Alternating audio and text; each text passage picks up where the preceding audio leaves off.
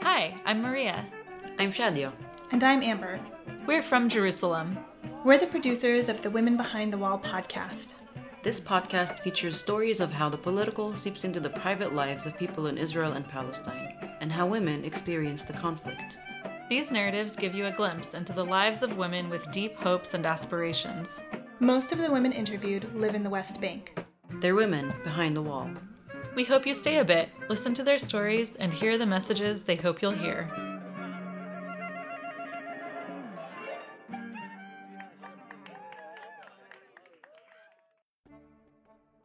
Today on Women Behind the Wall, we hear from Hind, a Palestinian Christian from the Bethlehem area, and her daughter Layali. They share how the occupation affects them in their daily lives, how they long to be reunited with family, and how they wish for freedom of movement. Listen to Hind and Layali as they share about their daily lives. My name is Layali, and I'm in sixth grade. I um, like painting and drawing and and swimming. I am 11 years old. I'm happy because I live in Palestine where Jesus was born.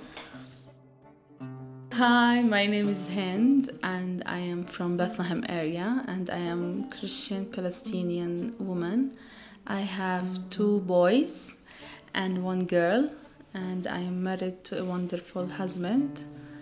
First, I have a boy. My husband was so happy and proud. and then I had a girl, and he was so happy again because we have a special girl. And then we had another boy. For me, it's very special to have a daughter. I always say that I am so rich because I have a daughter. Because she's very close to you, you can talk to her, you can understand each other. But it's very important to have a boy. I remember when she was born, my mother in law was not so happy with that because she was a girl. Not because of Layali, but because she's a girl. To have a girl in our society is not something special because everyone is looking for having a boy to take his father name and to take his father money so this is what the society think but i remember my mother-in-law she had four girls that's why she don't like girls her mother-in-law gave her a hard time because she has girls. So she want me to have boys. But now it's starting to change.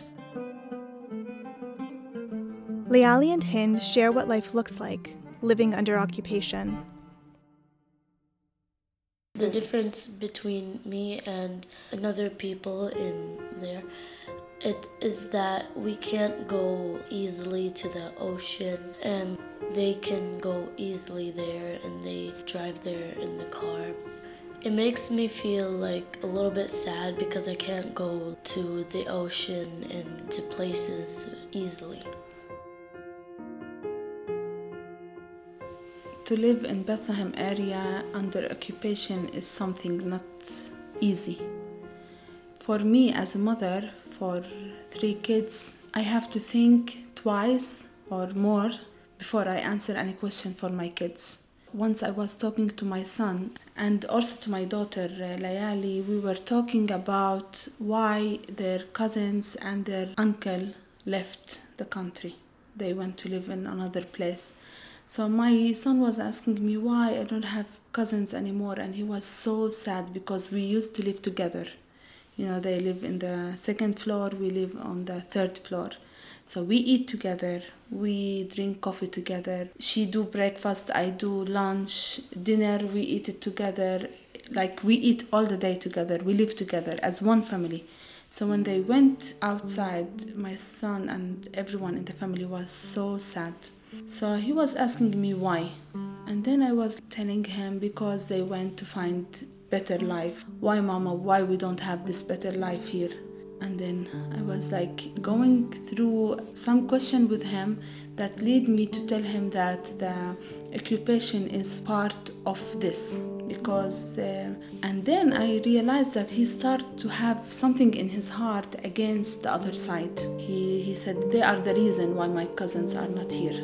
So he started not to hate because he's a child, but like he don't like them anymore. Layali reflects on her extended family emigrating. It would be more fun if my like my whole family lived here. We could play together and yeah, because half of my family moved away. Do you wish to leave also? I want to stay here. I want to live where Jesus was born.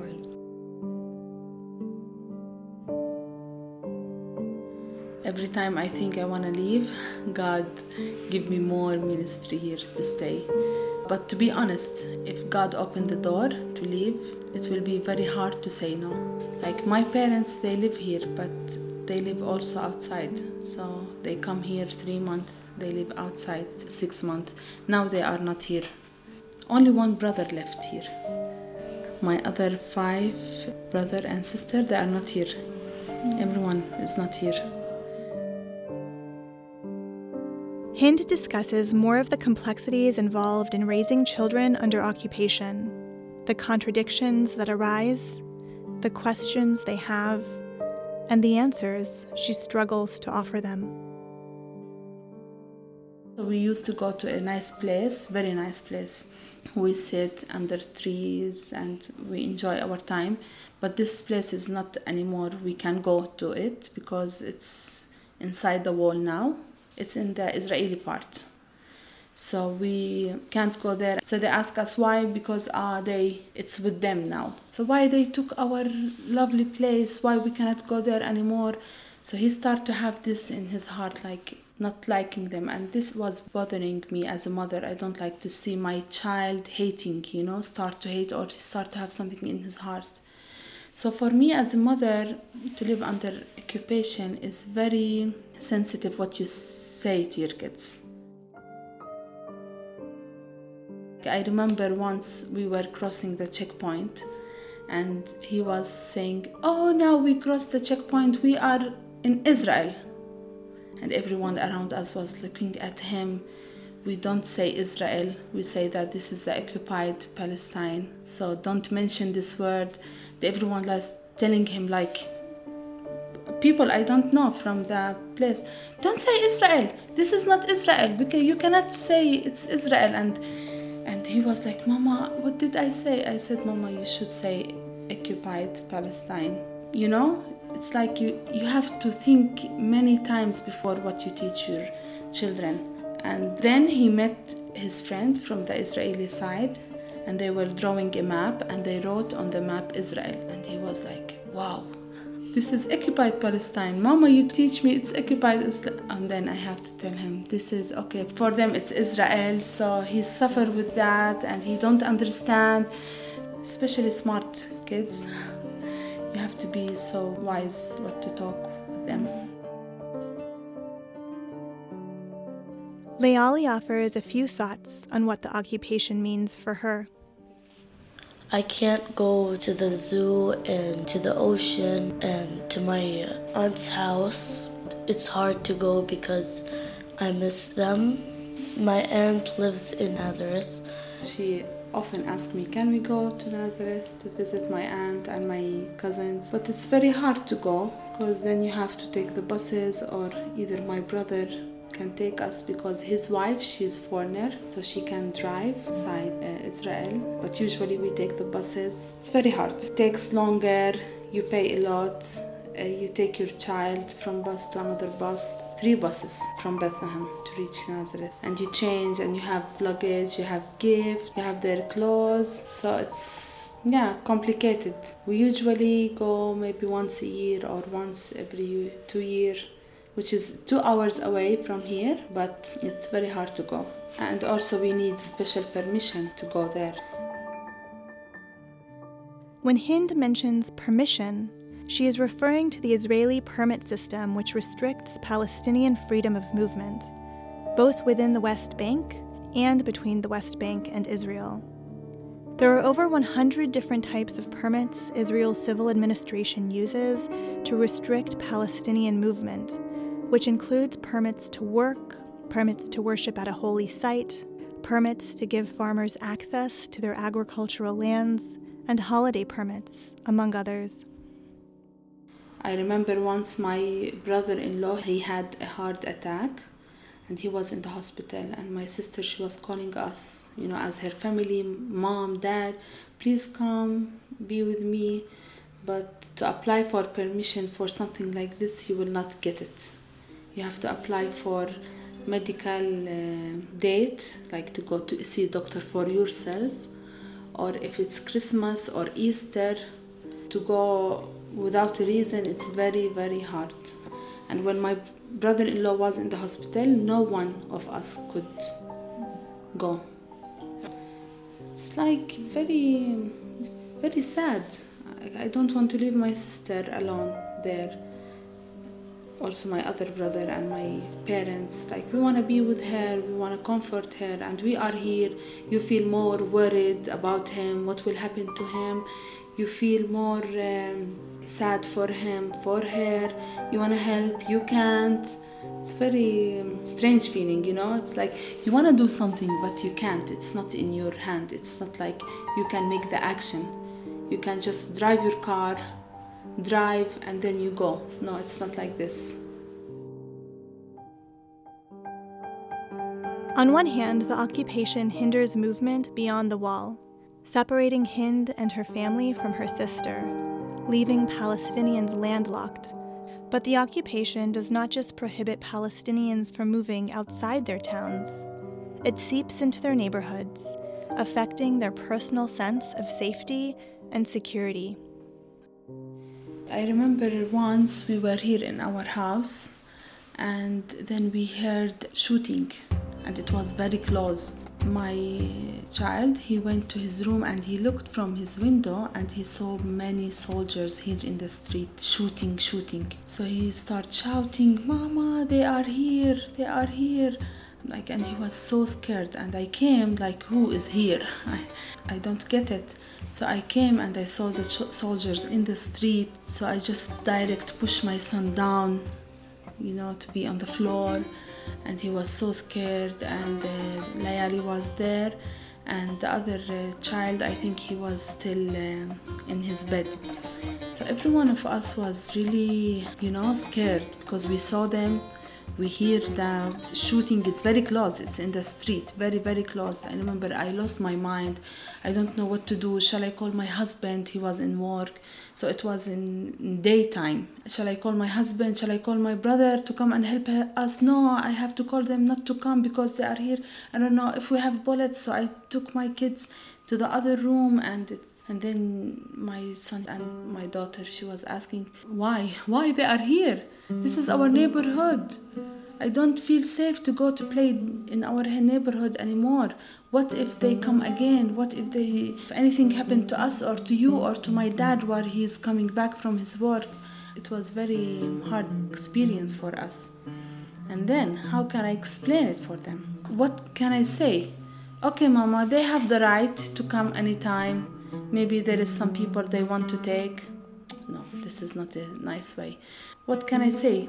To be honest many times i ignore saying anything because i don't have any answers. Many times i um, just say okay we talk about it later and i didn't because i don't find any answer to tell them. How can i explain it I remember the time of Gaza war, rockets, curfew. At home, you hear it. Uh, you hear the bombing. Once my kids they had very bad experience.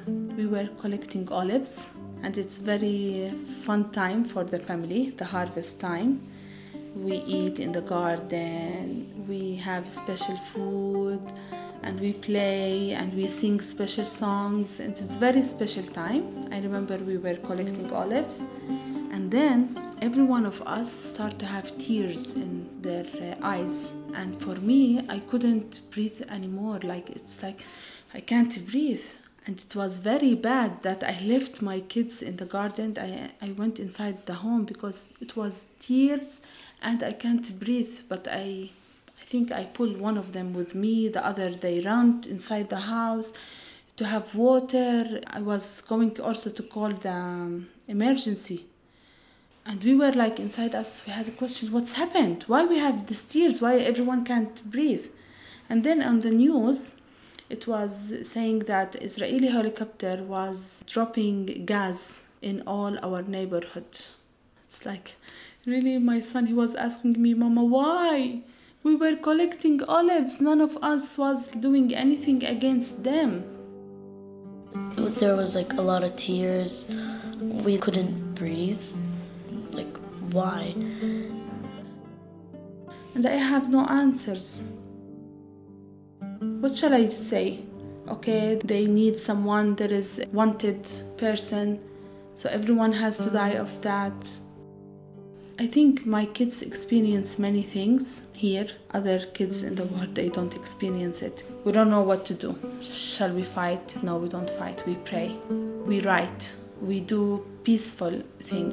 What shall we do? How can we go through all of this? How can I teach my kids? What shall I tell them? I don't want them to hate, as I mentioned before. And at the same time, I don't want to teach them wrong things. This is reality. We mm. were collecting olives and we had gas. I remember in the news it says over 100 people went to the hospital. So if I call the emergency in that time, no one will come. Hind and Layali share how they respond in these sorts of situations and how their beliefs influence how they think. It's very hard, but always I love to teach my kids to tell them the story, the real story, and to teach them to still love each other and you can't be part of it by praying or by saying the truth to the other part or to the word, writing or uh, saying it. First, as Christian, I go to the Bible and I teach my kids that this is a command to love everyone, to love our enemies, our neighbors, the people who we can't love. And this is how can we be children of God. We, this is how can we show that we are the children of God by loving everyone. And second, I try to tell them that not everyone is the same. You cannot say all the Israelis are bad and don't love them all all the other people are not good so there is some people okay they are doing stuff maybe the other are not agree on it but not everyone is the same so you cannot include everyone in your heart my faith helped me to love all the people because God said to love all the people in the whole world. Hind and Layali share where they find hope in spite of the challenges they face. When I drive in my car around Bethlehem area and I see the wall, this building, so I think no hope. Only in prayers and with Jesus we can believe in something good is going to be on. But uh, when you see, I mean, reality and when you see um, truth and things, there is no hope, really. Hope for a lot of people is to leave the country, to search for another life. But for us, hope is in Jesus. We believe that we have a message from the Lord to stay here and to be a light for everyone. So we always ask Him to give us hope and to comfort us and to help us and to be like our strength because alone it's very hard to do it. Half of my family they left, half of my husband family they left. Once I was counting the people who left, 37 people from my family left. It's very sad, very, very sad. I wish we were living in another place and all the family live together because what you own here in Bethlehem is family more than seven kilometers you cannot drive in your car because then there is a checkpoint You cannot go many places. So, how we fill our time here is family and friends. So, when you miss family and friends, it's very hard feeling. We ask Hind and Layali if they have anything else they would like women outside of Palestine to understand about their situation and their lives. We are people who love life. We love life. We don't sit next to our problem and cry, cry, cry. We try to forget so we can go on. You know, as a Palestinian woman, sometimes I find when I say that I am Palestinian, I see in the many foreigners' eyes that, oh, Palestinian, I feel rejected. And this hurt me a lot. And what hurt me a lot also many times that I can't say my country name. So instead of saying I'm from Palestine, I really do. I do. I'm from the Holy Land. Why I, I say that? Because I feel rejected as soon as I say I am Palestinian. Really, in the news, they don't know that Palestinian people are good. They have hospitality, very nice hospitality. Uh, you can go to them and they can feed you and you can sleep in their house and they can ha- give you everything from what they have. They are lovely people. But to live under occupation, you cannot just live under occupation and feel nothing, or the occupation can't change something inside you. You cannot be a normal people. Trust me, I live under occupation. You cannot just say, okay, I live under occupation and I have to be good all the time. It's okay. We have to understand living under occupation, you don't have the same feeling as living without occupation. You can't. You cannot ignore this feeling. You cannot ignore the facts occupation and living under life that there is no justice in it like I can't drive in Jerusalem, but my sister-in-law, she's foreigner, she can drive in Jerusalem. Come on, this is my country. I wanna drive as she drive. I can't be a normal person, you know? No, I have hurt. I have a struggle in my life. I have uh, issues in my life. So, as Palestinian woman, I ask all the world to look at us that we have good hearts and we are good people and we love all the people. And I really want to say something. If we have peace, if we have our rights from the Israeli government and if we can like move freely, we can travel freely, we can share this land together, I think we can make it, we can live peacefully. As a Palestinian girl, I love all the people I uh, love to live in peace and I like don't want people to hate me because I'm a Palestinian.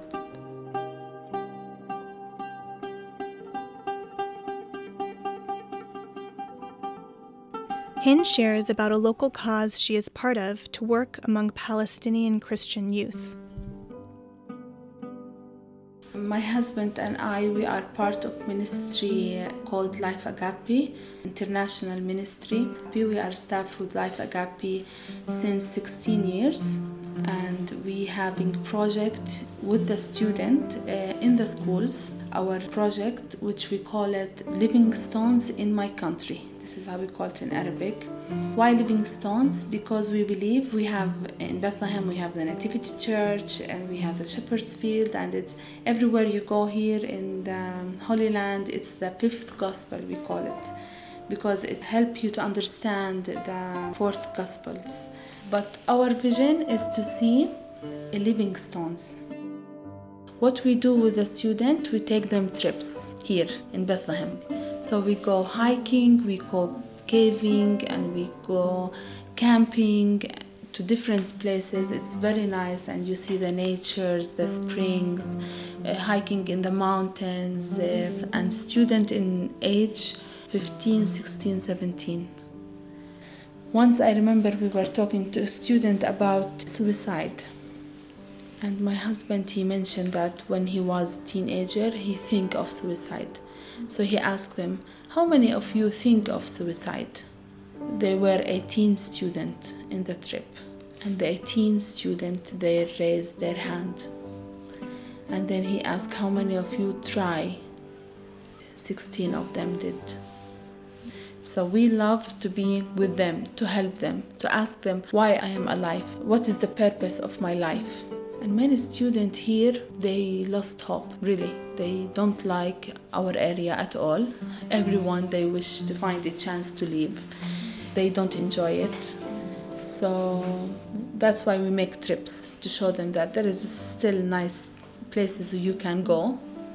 And this is our vision to see students that they are living stones that they witness about jesus as these places witness that jesus was born here and the shepherd's field was here and jesus was resurrected from death here we want to be the living stones that tell people about jesus so we work now with uh, four different uh, schools. If you would like to support the work that Hind and her family are doing through this organization that seeks to encourage Palestinian Christian youth and maintain a Christian presence in Palestine, you can find a way to do so on our website.